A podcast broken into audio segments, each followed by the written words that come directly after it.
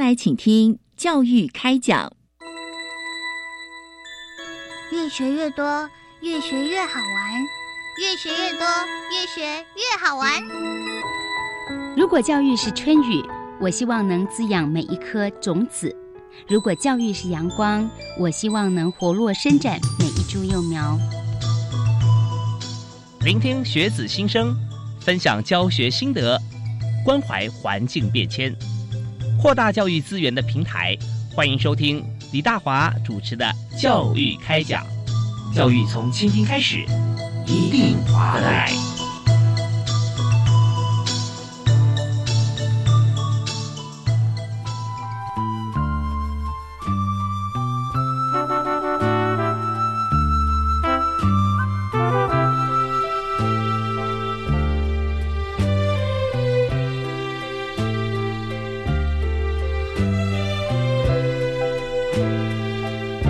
各位亲爱的听众朋友，大家晚安！非常欢迎您锁定国立教育广播电台收听《教育开讲》节目，我是主持人李大华。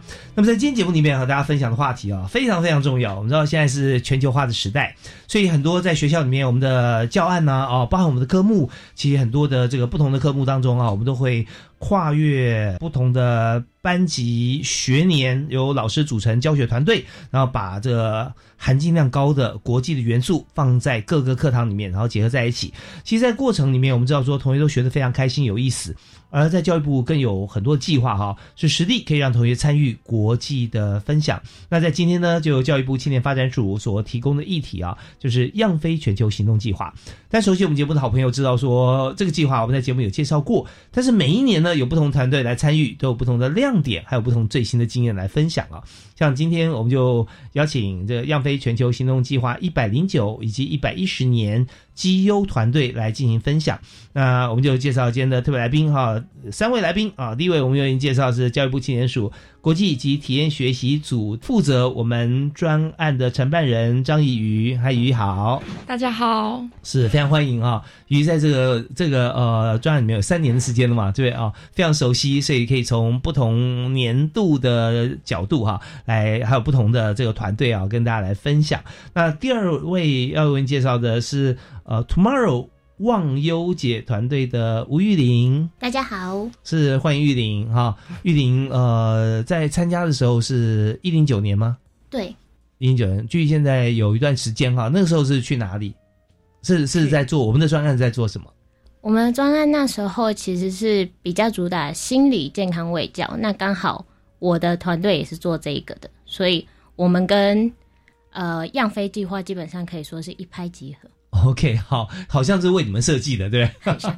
好，那第三位来宾，我介绍是参加一百一十年的基优团队哈啊 l e p s y 的李千珍小姐。Hello，大家好。是千珍，呃，你们的计划主要是在做什么？嗯，我们是在做媒体素养的，然后提供的对象是国小三到六年级的学生。哦，OK，好，那稍后听起来就非常令人振奋哈，因为你知道进入小学这是另外一个不同的殿堂，对不对？然后提供小学生媒体素养，会发觉说，呃，孩子的角度哈，我们都是从小学长大的嘛，但是我们在回头看的时候，有时候会不会那么快能够回到。哦，当时的一些感受，当然环境也不太一样。那在这边呢，我们首先要介绍一下我们今天的主题，就是“样飞全球行动计划”，这属于教育部青年署国际级体验学习组啊所推的这个计划哈。那整体呢，我们知道计划啊，呃，有这个年龄。有提案啊，还有永续行动的这个计划主轴，所以计划的部分，我们是不是先请呃计划的承办人哈张怡张以瑜以瑜来简单介绍一下？好，那我们这个计划就是欢迎全中华民国的十八到三十五岁的青年来报名。那只要是对社会议题有兴趣的，不管是心理面向环境，那或者是呃。呃，有兴趣的任何的议题都可以来报名这个计划。那只要三到六个人就可以组成一个团队。那计划的过程就主要就是希望大家透过跟国际组织的连接，看一下国外做的呃那个议题的行动是怎么样，他们做的方式是什么，以及经验的分享。那把国外的经验带回到台湾做执行。那九到十一月就可以让团队在台湾为他们呃所关注的议题做出他们所对应的行动。嗯，是，所以说在这个计划过程里面，我们说年龄层哈，六位，三到六位哈，是十八到三十五啊，就是签署的这个年龄限定啊，这往下其实不一定有十八到三十五，有十五到三十五，但是往上的话，最高的年龄在就是三十五啊。我们锁定因为青年嘛啊，但青年现在联合国定义哈。在七十五，你也可以说你是青年哈，没有问题。可是我们在教育部的这个呃，不管是我们的规划，或者说我们的啊经费预算的对象哈，是锁定三十五以内。这已经很宽广了，因为有许多的年轻人啊，他在这段成长过程当中，或者说在给予社会贡献的过程中啊，他有很多其他更大能量可以来发挥。所以呢，在这个计划里面，我们确实可以跟国际接轨，而且是跟国际的这个知名或者说非常有意义的组织彼此来做合作。那很快的，我们就要来看看今天两位啊团队成员他们的成果是如何。那首先，我们先来谈谈 Tomorrow 忘忧节啊。好的，是那玉林，你们团队有几个人？我们团队总共五个人。嗯嗯嗯。之后就是有我，还有另外四位是分别来自清华大学、静宜大学的团队成员。嗯哼。OK，那你本身是在哪所学校？我本身是在中正大学。在中正大学。啊，为什么会跨这么多所学校呢？而且地缘关系哈，南北都有。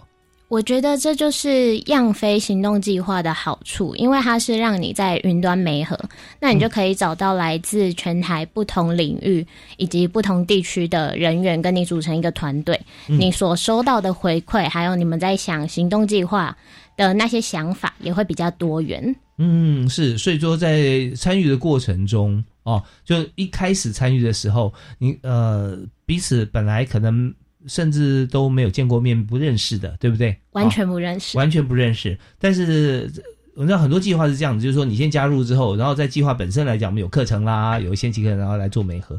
那也有可能是说我们自己先找好团队，然后再开始来报名。所以你们这次的形式是怎么进行的？我们这一次比较特别的是，一开始我想要找的那一些。高雄人，因为我本身是高雄人，他们都中途退团了，因为他们后面就有自己的研究所或者是自己的研究要做，那就比较遗憾没有办法参加，所以我只好去样飞团队的 Facebook 粉砖里面去找人，那就找到我现在很有爱的成员们，因为他们也刚好对呃忧郁症议题以及心理卫教相关的议题有兴趣，所以我们就直接当从网友变成。呃，样飞第一次见面的时候才会见面的朋友哦，是，所以说我们先在一个同质性很高的一个团体里面来找到适合的朋友，对不对？对。那大家已经前面已经呃不用再多自我介绍了哈。好。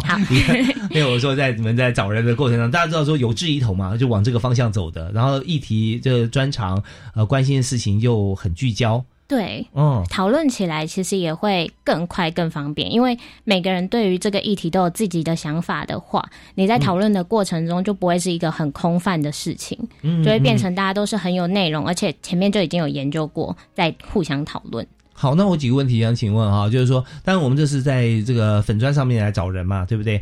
那呃，我们加入的时候，就你。在找到人组成之前，你已经提出你们的计划了吗？就是说，已经跟这个呃青年署，像这个专办室已经开始申请了吗？呃，那时候是没有办法，因为就像刚刚姐姐说的，是要三到五个人才可以共同提出，是啊，呃，团队申请。嗯那我们只能在互相认识之后，再去讨论要具体提出什么样的计划。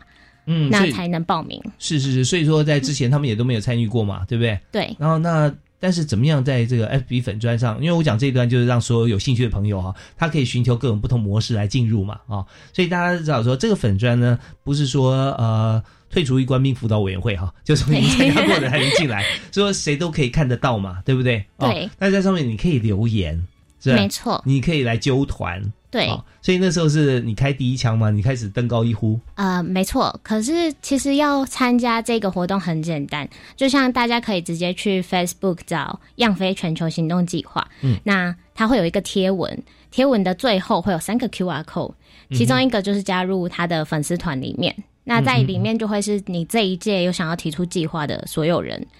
所以你在里面如果提出你想要做什么样子的贴呃的团队。等只要抛出这个贴文，肯定就会有人回复你。哦，是，所以说在这边有很多人上来看是来寻找团队成员的，对，对不对？哦，所以有贴文的话，大家就会看到，看到以后觉得，哎，这个跟我很契合，契合，所以我也我我就呼应一下。没错。那三到六人有多少人回应你？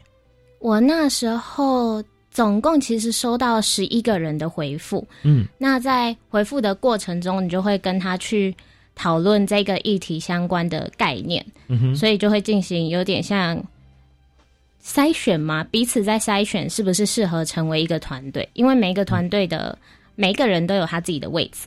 那如果有两个人都都只适合去当一个领导，或者是去当一个美宣的角色，那可能他们在团队之中就会互相因为像斗争，对，是是就会抢位置，那就会比较。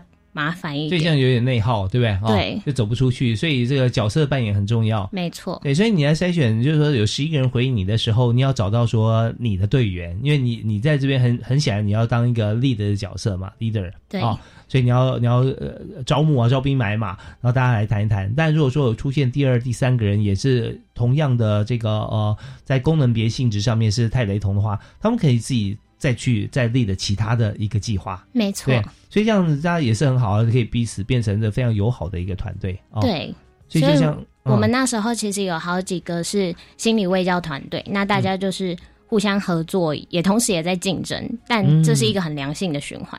对，但我们也知道啦，在这个现在的年轻人哈，呃，包含每个人都是啊，你有可能不止一项专长。对，你可以来做心理卫生相关的。如果其他另外你有兴趣或专长的话题，你也可以来另另外一个团队啊。可以，但是很重要就是说角色扮演要区分出来。对，不然的话，你很有可能跟你坐在旁边大概呃五十公分距离的呃李千珍会同一个团队。对，但是你们角色可能很像。是不是？对哦，你们两个都想领导这个团队往一个方向走的话，那就不如说各自带一个团队了。那就很难走到最后。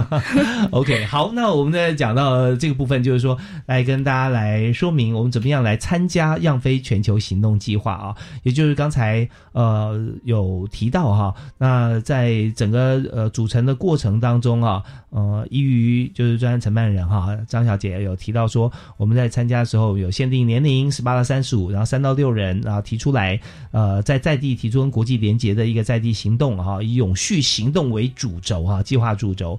那接下来呢，我们知道说，在提案方面有培训啊，一月十到十八号，在全国的北中南东已经办了四场的培训营，对不对啊？是，这是今年的吗？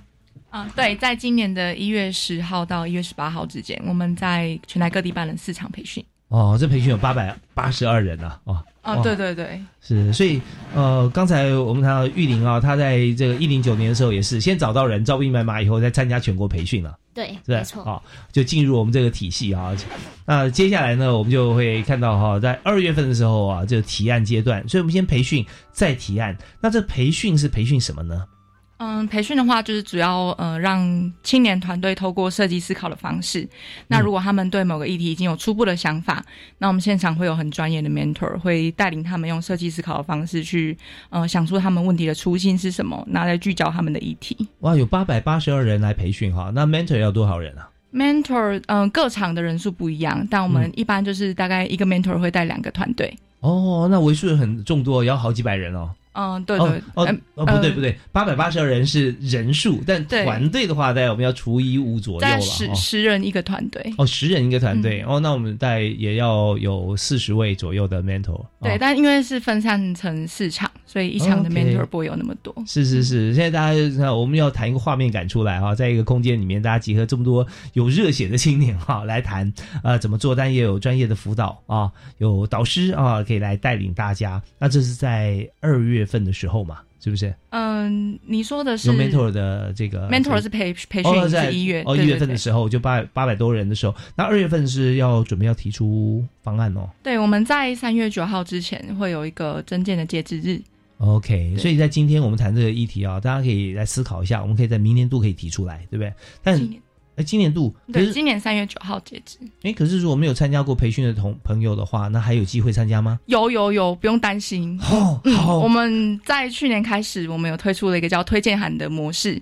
那推荐函格式就是你只要上过学校里面有关社会创新、国际事务或者是设计思考相关的课程，就定义非常广泛。嗯，那只要有教授可以帮你签个名，那就有一张推荐函。那这个推荐函就等同于培训证书的呃功能。OK，太重要了哈、也就是说，我们现在这个时间点哈、看到我们在一月份，虽然你没有来参加这个八百多人大团队的培训啊，但你还是有机会，只要在学校里面修过相关的课，重点是有教授帮你背书啊，老师帮你背书之后，你就可以呃不用参加这个课，但是也可以直接进入提案阶段哦。那我们在这边啊，稍微休息一下，大家思考一下。嗯，今年你想参加呃团队的话，哈，想想主任团队参加这个样飞全球行动计划，你将想要提什么样的提案呢？我们听完音乐之后，我们继续回来回到现场，请两位过去的、呃、过来人啊，有经验的朋友来分享。同时，我们邀请啊、在这次呢代表教育部，同时也是专案的承办人啊，呃，张怡瑜啊，陈怡瑜告诉大家，在整个阶段一个阶段一个阶段下来，大家要准备什么？因为在三月之前啊，三月底之前哈、我们还是有机会能够成为我们今年的团队成员。好，我们休息一下，马上回来。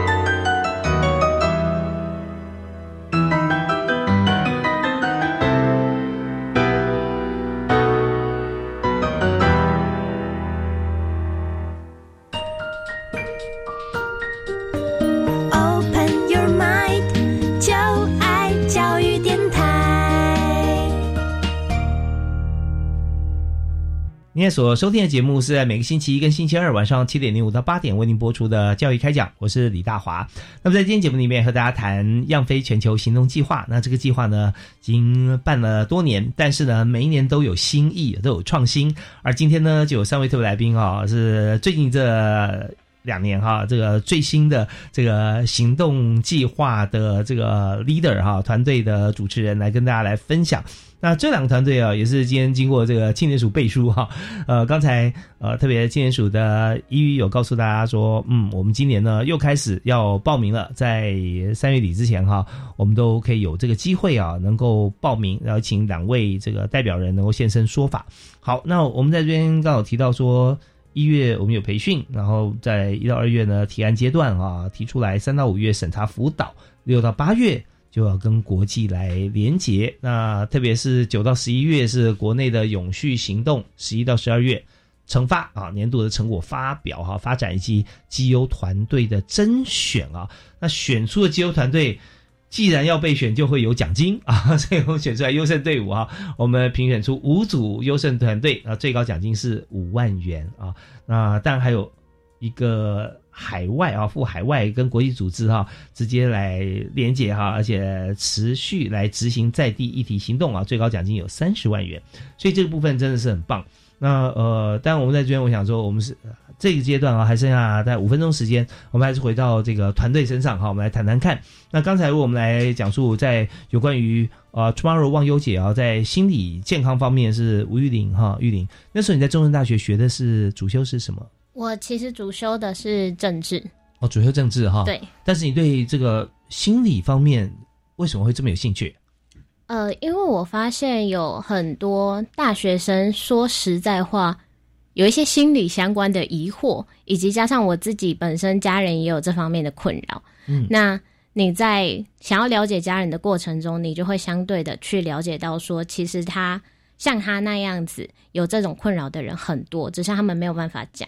那我就觉得，如果用样飞行动计划去跟国外做连接，然后带回国内的话，其实会学到很多经验，也可以有很多的所谓去污名化，就可以在这种活动之中产生。是我们的社会啊，最呃不能有的就是什么二分法啦、贴标签啊这些啊。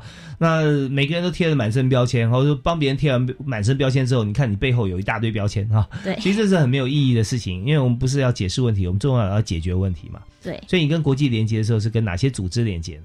呃，我们那时候有跟新加坡的组织叫做呃新照，之后还有跟呃马来西亚那边也有跟他们的政府组织做联络，嗯以及菲律宾那边也有很多的国际组织，嗯哼，以及我们其实现在在合作的是在台湾做心理卫教桌游的心灵角落。那这个合作比较久，因为我们有共同出一个心理卫教桌游，现在还在推广阶段。哦，那是什么时候开始跟他合作的？我们是从大概是第二阶段，也就是六月多的时候，就有在跟他们做接洽。那其实工作室的创办人老白人也很好，就是白石渊先生本来就是心理师，所以他对于这方面他可以提出很多专业的见解。之后也帮我们媒合了很多国外的国际组织，甚至他帮我们媒合了一个日本的桌游工作室，就为了让我们去做心理微教桌游这一块。OK，好，那你们进行的时候是用什么样方式来进行？然后我们协助了很多人，对不对？那这些人我们怎么样协助他？那我们稍后呢，在下个阶段继续请玉玲跟大家分享啊。好，好，那我们在这一节还有三分钟时间哈，我们要进入另外一个计划哈。呃，我们请千真啊来跟大家介绍。是，那呃，李千真小姐哦，你现在也毕业了嘛，对不对嗯，对，我已经毕业了。？OK，那当初你学的是呃，我是学财务金融的，学财务金融嘛啊、嗯那你的团队呢呃，？Lapsy 啊团，队是从不同的专业的人加入，然后我们每一个人其实都是来自不同的地区啊，然后还有学校。嗯那我觉得就像前面提到的，呃，共事营啊，或者是用粉砖的方式，可以连接到很多不同的专业人才。所以你的团队成员也是从脸书来的，是？对，我们也是从网友变成实际上的朋友。哦，那时候你是抛出什么样的文章？你要找寻如呃什么样的伙伴呢？嗯，那这个还要再提到，就是在共事营的时候，其实样飞的主办方非常的嗯用心，他会把对某一个议题关注的青年安排在同一桌。嗯，然后我嗯其中一个伙伴就是在我这一桌里面。嗯对，然后我们在吃饭的时候就聊了一下我们对于呃社会议题的看法，然后我们就发现我们对于儿童的新闻啊，或是媒体教育是有兴趣的，嗯然后我们就嗯。在粉砖上面发文。哦，对，就是把呃儿童对于媒体素养，特别看到了新闻解读的时候，它可能是个片面的报道，但是确实儿童看到这一秒钟的全部，嗯，他嗯。如果没有再继续看下去或关心其他媒体，就去分享传递，或者说在自己身心里面就留下一个呃刻板印象，对不对啊？嗯嗯嗯所以这方面让你觉得哇，这个很严重啊。所以跟你们同组的呃团队成员也就是这样子，大家觉得说，对，这确实是一个问题。我常在节目里面跟大家分享，就是别人痛点就是你创业的机会啊。就帮别人解决问题嘛。那有时候我们并不是说创业都是要赚钱呢、而是说我们希望有贡献呐啊。好，那我们稍后啊听小段音乐回来之后，我们继续请李千珍啊来分享她的媒体素养，特别针对儿童是怎么做的。好我们休息一下，马上回来。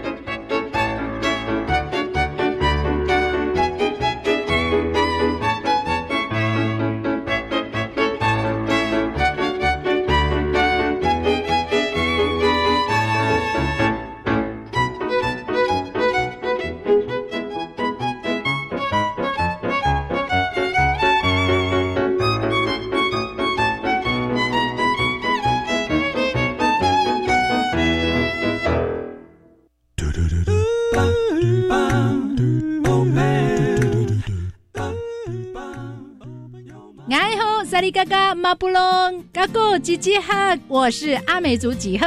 加巴加巴马布拉迪查奇阿勒，大家好，我是排湾族的小蔡。每天中午的时间，你们都做些什么事呢？嘎啦好干，你们按嘎莫哈吉啦。给大家一个最棒的娱乐，那就是每个礼拜一到礼拜五中午的一点到两点，有你的好朋友排湾族的小蔡、阿美族的几何联合为你所服务的有缘来相会，要准时收听哦，等你哦。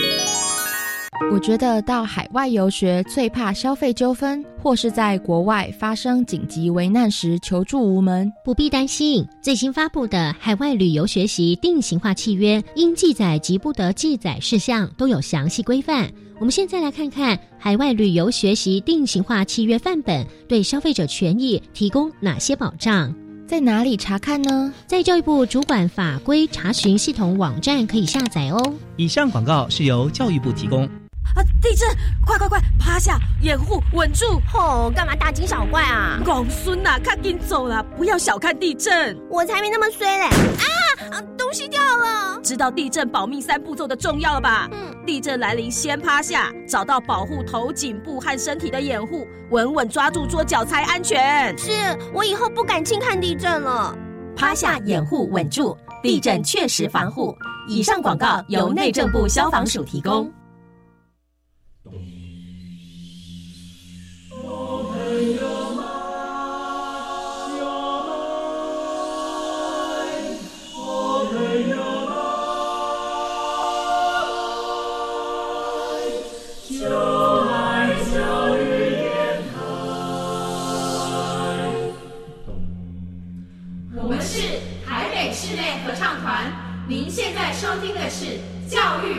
电台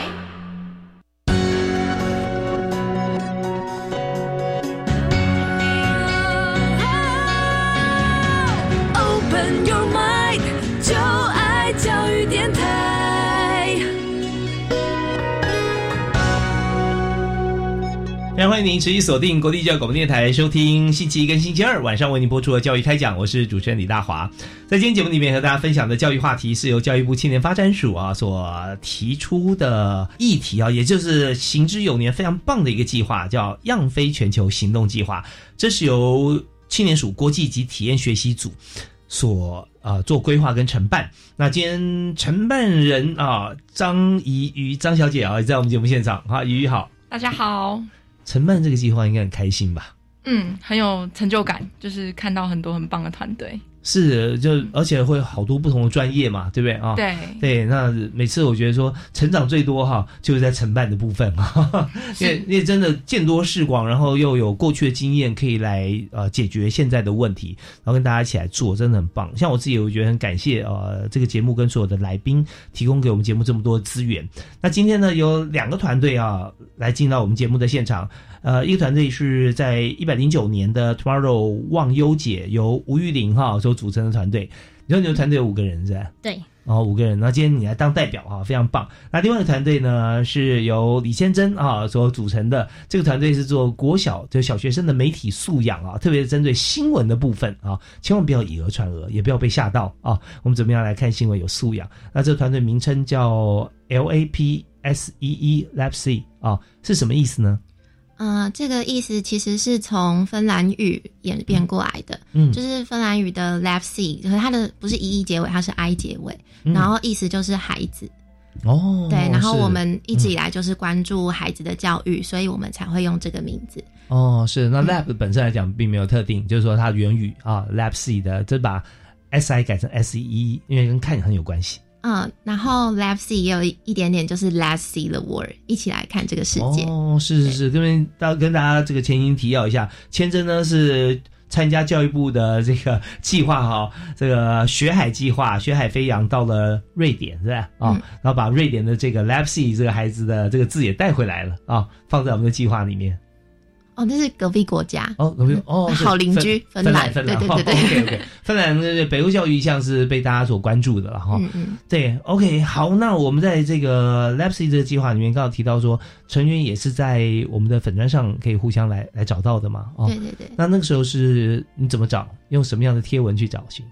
呃，我们就先把我们想做的事情都列出来，嗯，然后可能会考虑一下我们目前团队里面的角色，嗯，然后再去做筛选。对，然后那时候很幸运的是有两个成员跟我们就是在线上直接聊天，嗯然后我们聊一聊，突然发现一拍即合，就是怎么可以这么棒？你们聊到什么一拍即合？就是聊到我们原先的那个议题，然后因为大家来自不同科系，所以我们关注的面向就不一样。嗯然后就发现，哎，原来这个人可以提出这个面向，然后这个人又完善了另外一个问题。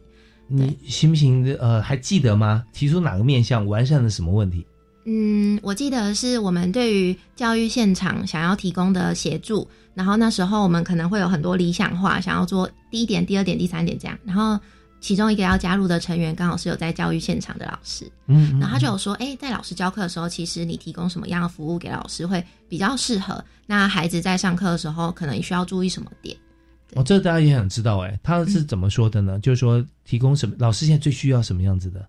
呃，就比如说我们最近在做的是一个有点像是教案，然后它就是会有 PowerPoint 跟学习单提供给老师。嗯那它是一整套的，就是老师可以用我们的 PowerPoint 直接上课。那第一个就是减少他备课的时间，是然后接下来就是我们里面的问题，就是我们有考虑一些时事啊，或者是我们觉得三到六年级的学生可能可以自己做思考的部分。嗯那老师配合这个教材，他就可以节省备课时间，因为我们知道嘛，平常老师的业务很繁重，对，对真的，然后还有家访，对不对啊？对对对 对，其实在这边我，大家知道说，从呃这 C 的团队里面啊，刚刚李先生、呃李同学现在已经毕业了嘛，哈，对。对，说提到，但我们知道这个计划哦，我们必须要跟所有朋友来说说一下，再说一下，就是说不限于在学的同学，只要十八到三十五，你对于这个呃国际组织他们的行动方案或他们的执行的这个过程哈、或事件，觉得说很棒，可以在台湾来做连结，那你都可以啊，透过这个元素哈、在台湾来发表，但还有包含台湾自己我们所需要的，一定是有些微调啊，或彼此相辅相成。那刚才呢，千真所提到的这个部分啊，就我们现在台湾有许多许多像是华语教学，我们也有这个呃。数位教材啊，也就是它为什么会大家这么推崇好用，就是因为像前面讲的，我们可以有一套类似模组的东西，但是你可以把现在老师在教学现场最需要的一些元素，或者说你的一些像学生的需求，量身定做的来把它整合成另外一套马上立即可用的数位教材。对，所以你就要这样这样做的话，大家就很快哦就可以可以取得，然后老师教的也非常直接而且有效，那同学学的又很开心。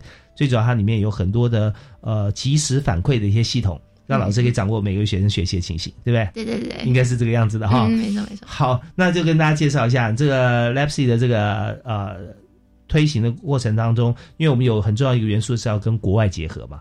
你跟国外哪些团队团体来结合，然后怎么样来进行？呃，我们那时候跟其中一个我印象很深刻的是 News for Kids，因为这个在之后我们也有做其他活动的合作。嗯，然后那时候魏友先生就提供给我们很棒，比如说可能他会怎么筛选当天的新闻，然后提供给孩子。你说哪一位先生？呃，Will 先生，Will 是他的创办人、哦 News for Kids 的创办人。嗯嗯嗯对，然后我们那时候邀请他去跟呃正大附中的学生去做分享，就是他怎么执行他整个每天的筛选过程。然后魏友先生除了把新闻用孩子懂的方式去做完整的资讯提供，那下面还有做一些就是简单的问答 Q&A。嗯所以孩子在阅读完之后，其实他可以自己去下面的问题做思考。嗯哼对，然后这是那时候我们看到觉得还不错的地方，那也是为什么我们在做写文章，然后下面会提供问题的其中一个来源。甚至有时候好像不同的媒体对于自己的新闻的报道有不同的面向，是吧？嗯嗯嗯也可以做底下的相关连接，是吧？对对对对对。哦，OK，所以在呃分工方面，我们当然说，呃当然这样一听就觉得说，哇，这好棒哦啊！甚至一则新闻，老师就可以一堂课用这则新闻做深度的让大家发表意见。啊，对对，然后还可以先好几个这样问问题，你觉得这怎么样？大家发表完意见之后说，可是啊，我们看下一则。对，同样一个呃一个事件的报道哈，不同不同角度或不同的文章，真的会让孩子觉得说发人深省了啊。哦，那在团队分工方面，你们怎么做呢？呃，像我自己是财经专业，所以我就负责财务。嗯，对，然后教学现场的老师就会负责比较偏教学类的东西。嗯那新闻专业的就会做新闻方面的文章。嗯那我们同时还有数学系的啊，或是公共行政以及数媒的，那就是他们就会分别用他们的专业在团队里面协助一个案子进行。嗯，是。那今天两位能够坐在录音室分享哦，很显然就是我们在第二年的评比的时候已经得奖了嘛，对不对？所以于这样子，我们就知道说，在这么多团队里面哈，是不是有一些团队成员哈，在做这件事情上面，因为既然是能获奖，表示能帮助很多人呢哦，那它也可以变成一个可长可久的运作，是不是？它还是有继续在运行的团队？哦，有啊，目前像 Lepsy 或是 Tomorrow 网友节，他们都有持续在推行他们的提案。嗯嗯嗯，对对对，然后嗯、呃目前有很多像是我们在一百零七年有一个叫做呃有关流浪狗议题的团队，嗯那他们现在已经创业了。哦，对对，是这其实我们有很多团队后来都会转型成社会企业啊，或是 NGO，、就是都有。嗯对，那这些团队后来都有很亮眼的表现。OK，真的很不错哈。所以在这个过程里面，我们就知道说，有的时候台湾在谈大学的学用合一、学用落差、学用分离啊，这个过程里面就是说每一个。学校说或者每一个系所啊，有时候我们的教学，我们有授课大纲啊，或系所里面，我们就看到大家要选系的时候呢，呃，其实很多同学或家长啊忽略的一点，就是说，当我们进入一个新的学校或学系，或是一个新的学期，有没有把整个系的课程分配点开来看看，看说这个课程地图我怎么选啊？毕业之后我这些是不是可以满足我未来的需求？那这是一种哈，但另外一种就是我们看到现在呃，坐在我对面防疫距离一百五十公分的两位团队负责人。现在继续在进行我们的的这个团队的的任务嘛，哈，它跟我们所学，也许课堂上并没有这些课，但是是我们真的很想去做的，很有很有感觉，觉得说我应该去做这件事情，我可以用我的时间或者生命来完成这些事情，哇，这是何等大的动力哈！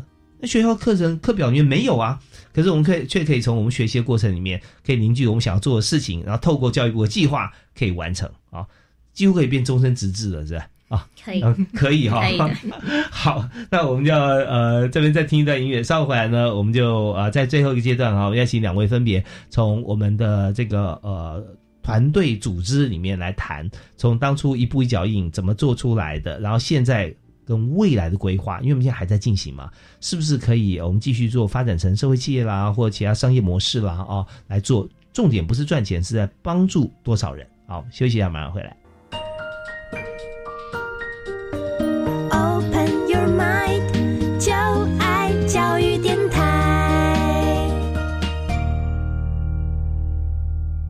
非常欢迎大家继续锁定教育广播电台，收听教育开讲。我们在今天谈的这个议题非常的入世啊，所以入世就是说学校这个殿堂所教授的知识啊，我们常常说学校是巨塔嘛啊，啊，但出了学校呢，或者象牙塔出来之后，怎么样接地气？而在今天，我们就会有两位呃朋友哈，现在已经学校毕业了，特别参加了教育部让飞全球行动计划。这个计划本身来讲是不一定有学生身份，只要是青年啊，十八到三十五岁啊，三到六人都可以组成团队。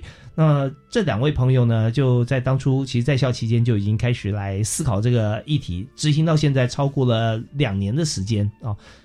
这个团队还继续不但存活，而且发扬光大哈、来谈一谈看，呃，为什么，以及他们所做的事情未来可以对社会有什么帮助？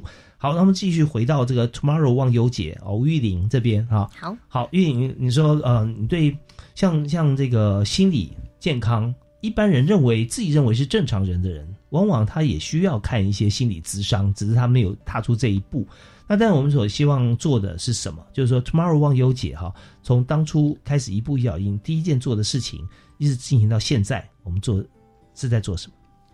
我们其实从一开始到现在，持续在做的就会是传播心理卫教，也就是告诉大家说，当你有心理相关的困扰的时候，这不是一件很可耻的事情。就像呃，我有时候会跟我自己的成员开玩笑说，有一本书叫做《疯子在左，天才在右》。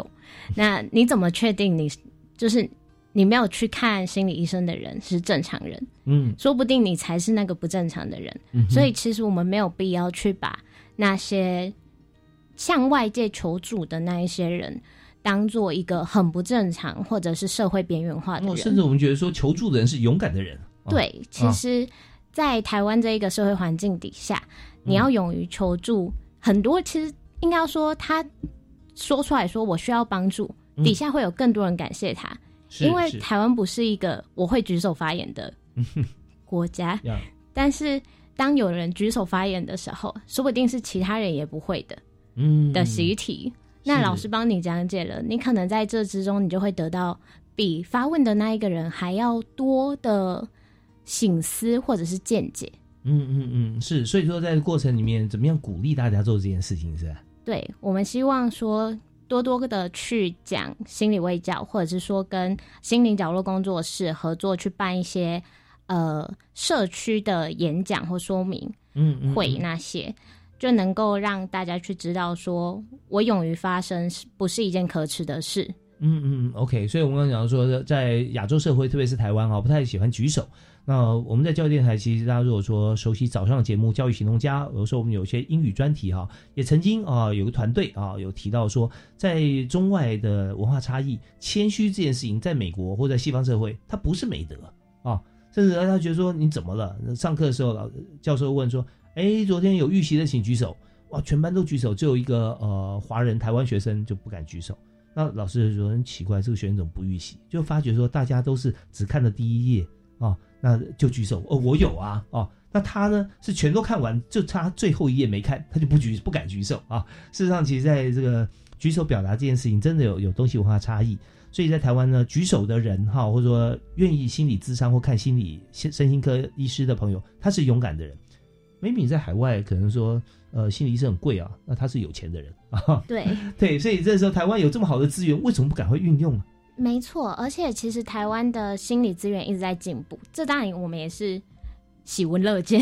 嗯，但我去一趟北京回来，发现其实北京那边有呃云端心理医生的出现了，这是台湾还没有的。是你在北京是学习是？对，我去。北京外国语大学做交换，那在这其中也有找心就是心理卫教相关的那种心理医师媒合工作室去做一个实习，这样子，那就有发现他们其实现在有在做云端心理医师，就是心理咨商师，嗯嗯，这样子，但台湾可能还没有那么盛行这一件事情，所以会导致我们会有城乡差距。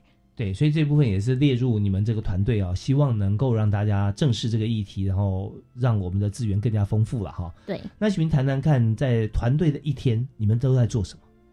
我们如果一起工作的那一天，我们要从早上就分配好工作，因为我们五个比较容易去抢对方的工作，就觉得哎，这个你好像没有做到，那我来做吧，这样子。但是他可能只是等一下要做。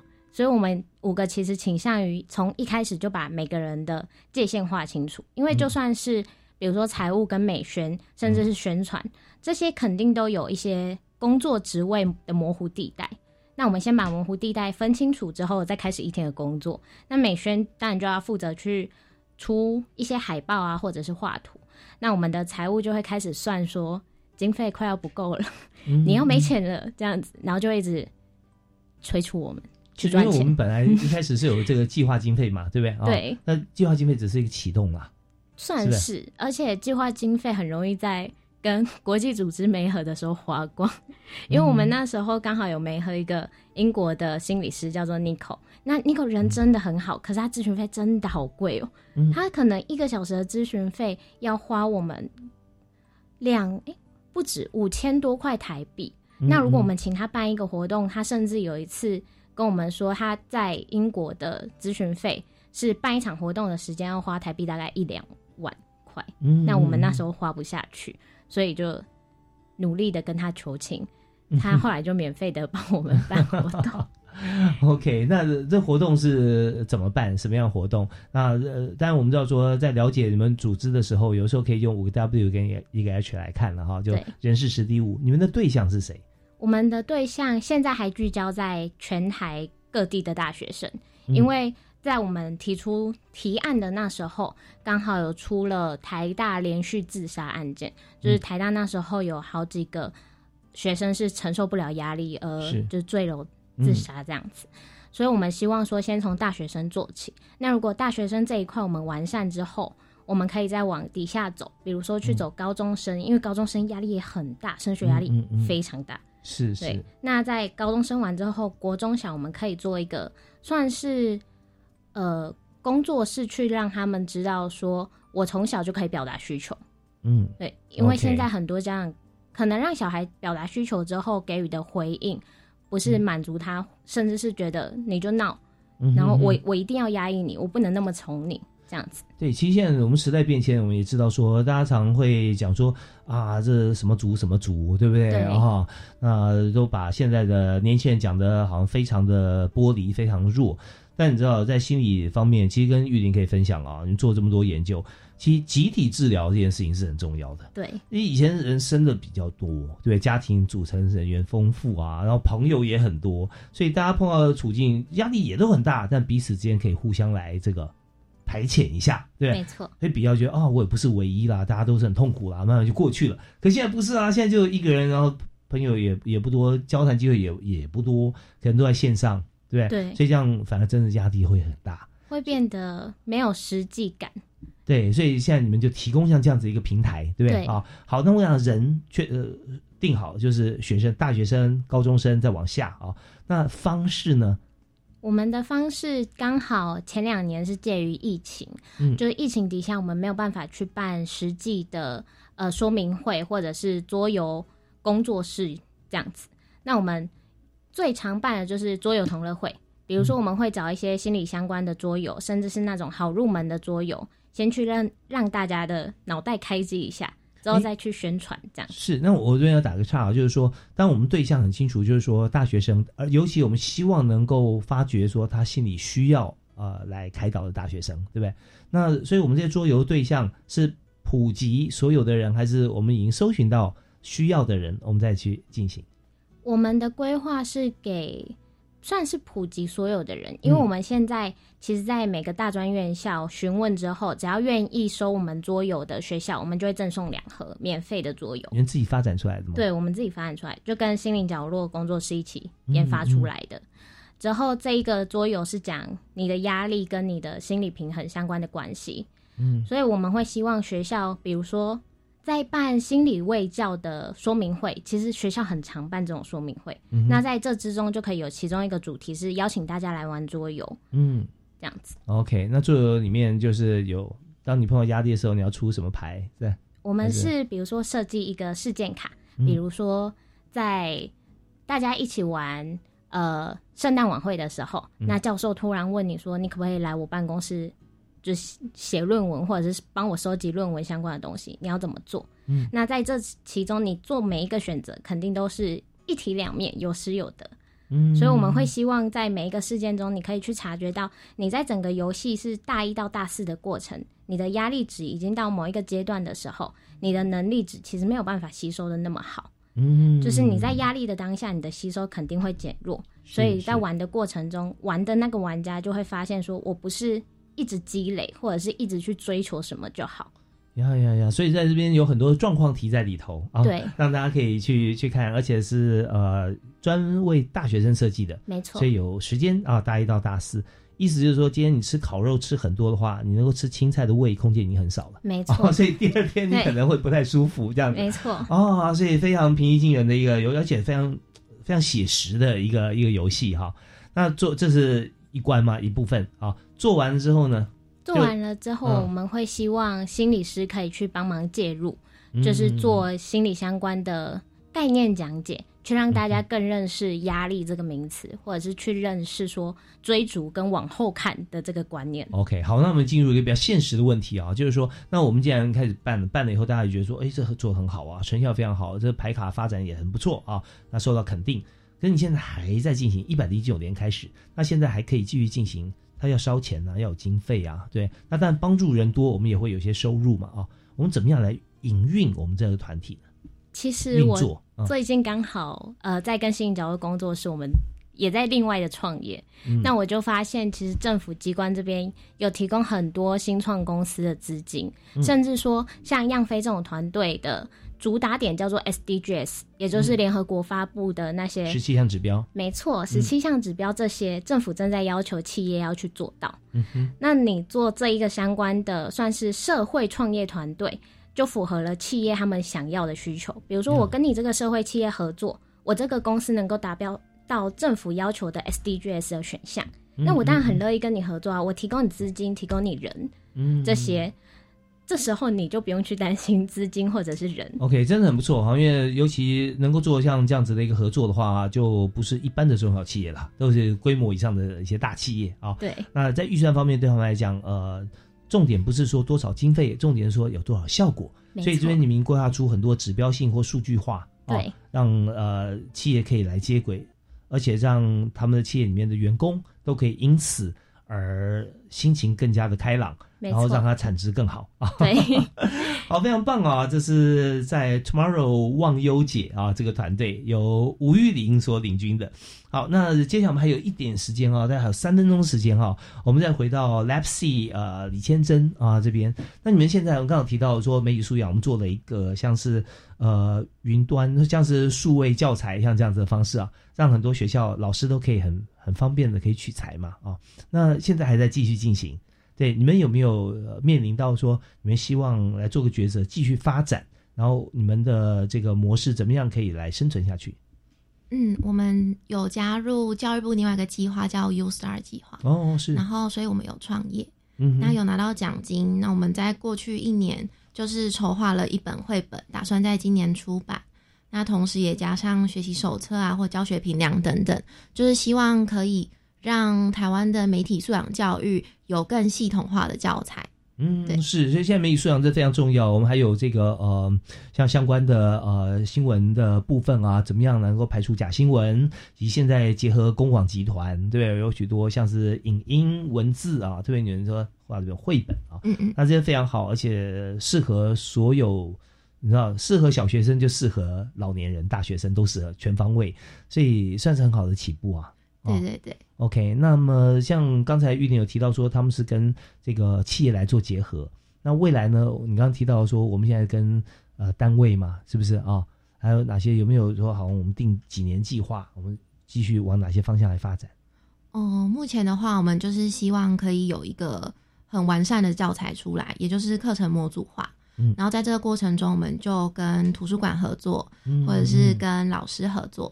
像是。我们去年年底也有到花莲跟乐推老师做分享，就是把我们的教材带给老师，然后跟乐推老师是？就是花莲地区的阅读推广老师，阅读推广，对对对对对，嗯嗯，然后他们就邀请我们去做分享，嗯对对对，所以我们做这件事情就是为国家的这个人才哈培育方面，可以让他从小就对所有的媒体或环境哈，甚至国际有正确的认识啊。那我们跟国际之间接轨的部分还是继续进行吗？